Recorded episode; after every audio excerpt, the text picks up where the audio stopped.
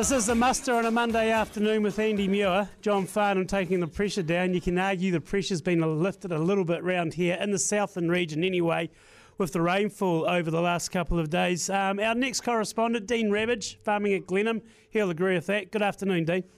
Good afternoon, Andy. And yes, I was thinking exactly the same thing when you're playing that song. The pressure's certainly been lifted a wee bit with the rainfall we've had over the last few days, and looking at the forecast, there's a bit more to come too. So um, yeah, I think we can release the handbrake a wee bit on, on the U's and, and give the lens a bit more scope too. So it's looking reasonably promising again now. How much rain you had, you reckon? I oh, look, put my hand up. I haven't been here for the last few days. Um, it's probably what it's rained while I've been away. But um, I think we'll probably close to 40, 50 mils, something like that. So it's been it's been good. There's been a certain um, a really notable change in the colour of the farm, that's for sure. No, it's good as well. And South Otago is definitely the area that's needing it as well. Like beef and lamb have got drought shouts going on this week, and as we all know, these drought shouts more often than not tend to be a bit of a drought breaker.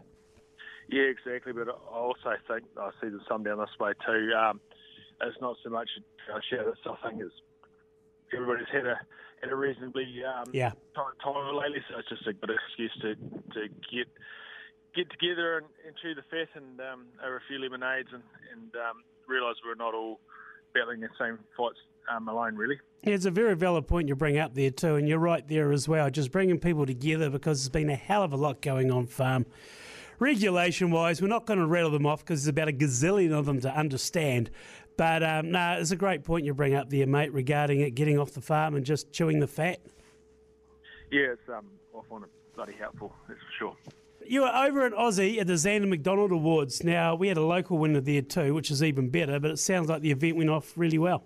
Yeah, it was. It's uh, the first time the, in the last three years we've actually been able to all get together and, and have a, a proper summit, um, just obviously due to COVID and travel restrictions, and it was just so refreshing to um, be at an event that was all about positivity and and all the exciting things that are going on in their sector, rather than going to meetings got to like what you said earlier, fight regulation and stuff. And it's just yeah, come away um, a little bit more motivated again and, and trying to put the hammer down. So um, it was really good. And the only downside of it was it was in Brisbane and it was high 30s and high humidity. It's um, coming from southern south, and you certainly battle, right? a farmer complaining about the weather. Who would have thought? Who would have thought? Who would have thought exactly? yeah. Of course, Harriet Bremner, she took out that award. Now, you're a previous winner of this award as well, aren't you? So give us a bit of background about what it entails. Yeah, so I was fortunate enough to win it back in 2016, and I was lucky I got got in the game then because the calibre of um, finalists now, there's no way would even make the shortlist. So it's just really cool to be involved with. So, yes, three finalists from uh, across New Zealand and Australia, three from each country, and winner gets uh, two winners, uh, beneficiaries of a pretty awesome mentoring trip, uh, travelling around New Zealand and Australia, um, the brains of some of the best agriculture people across both countries. Um, they get to fly around in a Pilatus private jet, so that's one of the perks of it too. So, yeah, and then the, you sort of generate networks for life, really. Um, just the, power in, in, those rooms when you go to these summits is pretty phenomenal. But everybody's so down to earth and humble about it. It's, it's awesome to be involved with, and I'm very fortunate to, to be part of it.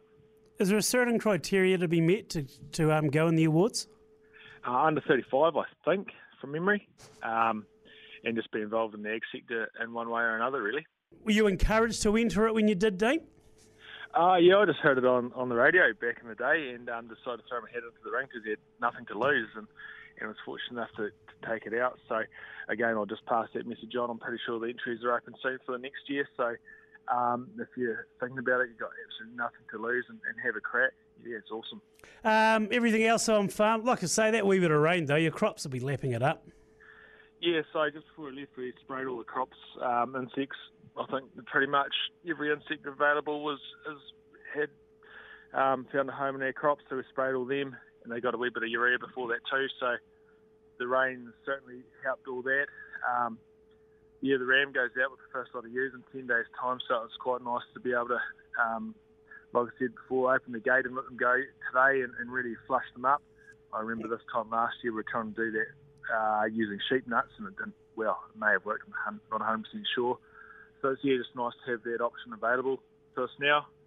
Um, and I think we've got the bulkies coming tomorrow to put on their maintenance for it. So uh, for the first time ever, I've actually dropped lime out of the mix and chucking a wee bit of urea on as well, just to make sure we've got adequate pasture covers heading into the winter. And then if we can do that, that sort of sets us up for the spring also. So you're thinking maybe another dollar per say 20, 30 mils of rain, you'll be set up for the autumn? Oh, it looks like we're going to be a lot better than where we thought we are going to be a fortnight ago, three weeks ago, that's for sure. Um, I think there's been a significant change in the weather pattern, and obviously with the shorter days, there's a bit more moisture floating around. And so, yeah, just trying to make the most of the, the high soil temperatures before they start to decline, which will inevitably happen. Good on you, Dean. Appreciate your time on the muster as always. Thanks, Andy. Dean Rabbidge, farming at Glenham. Up next, change of tact. We are catching up with Josh Coppins. He is part of the Yamaha Kids Camp, Kids Camp, which is coming to Waimumu at the 31st. Uh, we'll catch up, see what it entails.